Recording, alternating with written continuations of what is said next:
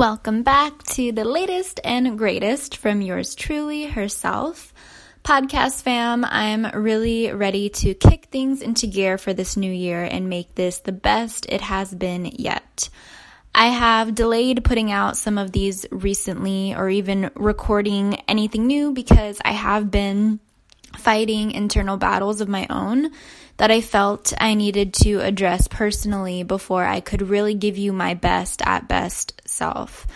But at the same time, I want to stand by my truth and not put a blanket over the hardships and difficulties I've faced, am facing, or will face because that's just a part of life itself. And I'm sure it will better help us relate to one another as we grow through it. I really take everything I do into consideration before I share it or speak on it because it's important to me that what I'm doing is in correspondence with who I am and my action behind it.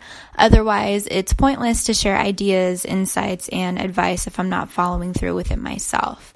So this is why I take necessary breaks in between to really be honest with myself and evaluate, as well as where a lot of my organic inspiration derives from when I'm just living the process in itself. So today I want to touch on living in our past and how that hinders us from moving ahead to the future in front of us.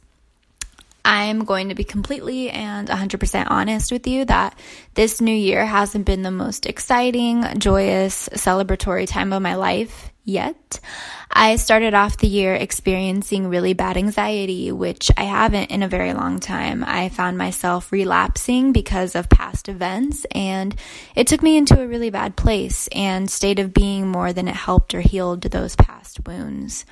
When I started the year or leading up to, I really reflected on the person I was last year and how I wasn't extremely proud at all of the decisions or choices I had made. I became so out of touch with myself and coming to that realization, I obviously put myself under attack. I'm guilty of beating myself up over the things I can't change, which isn't healthy at all, and I advise you not to. It's not a fun path to go down. But out of the time I spent draining myself of my emotions, hurt, and disappointment, I really got deep into thought and I got my senses back by knowing that you can't entertain your past while preparing for your future. It's just not going to happen. You can't do both. You get to choose, of course, but one will prevail and one will derail. And I hope that you choose to derail from your past and prevail for your future. And something that was really aching at my core because I was unwilling to accept is exactly what taught me that. Sometimes our most painful lessons and the things we are avoiding the most are the things that are going to help us more than they are out to harm us. But of course, with anything, it takes a certain level of understanding to get ourselves in that position to see it as guidance and preparation for what is to come.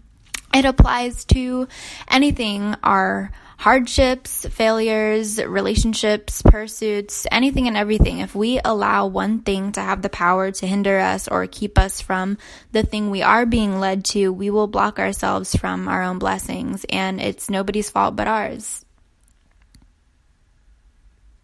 So while it still hurts, while it may still be disappointing or it still crosses your mind from time to time, remember every second of time you spend dwelling or thinking on it or feeling sorry is time that could be spent on developing, preparing, and planning for the future to come.